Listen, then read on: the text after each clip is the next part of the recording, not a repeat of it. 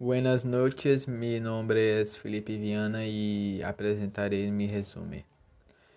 Entendí que um estudo de excrementos antigos revelou um evento de extinção e as bactérias intestinais humanas, las quais terminaram por extinguir-se e estes excrementos eram bastante importantes para o corpo humano, já que nos protegiam de diversas enfermidades intestinais e outras.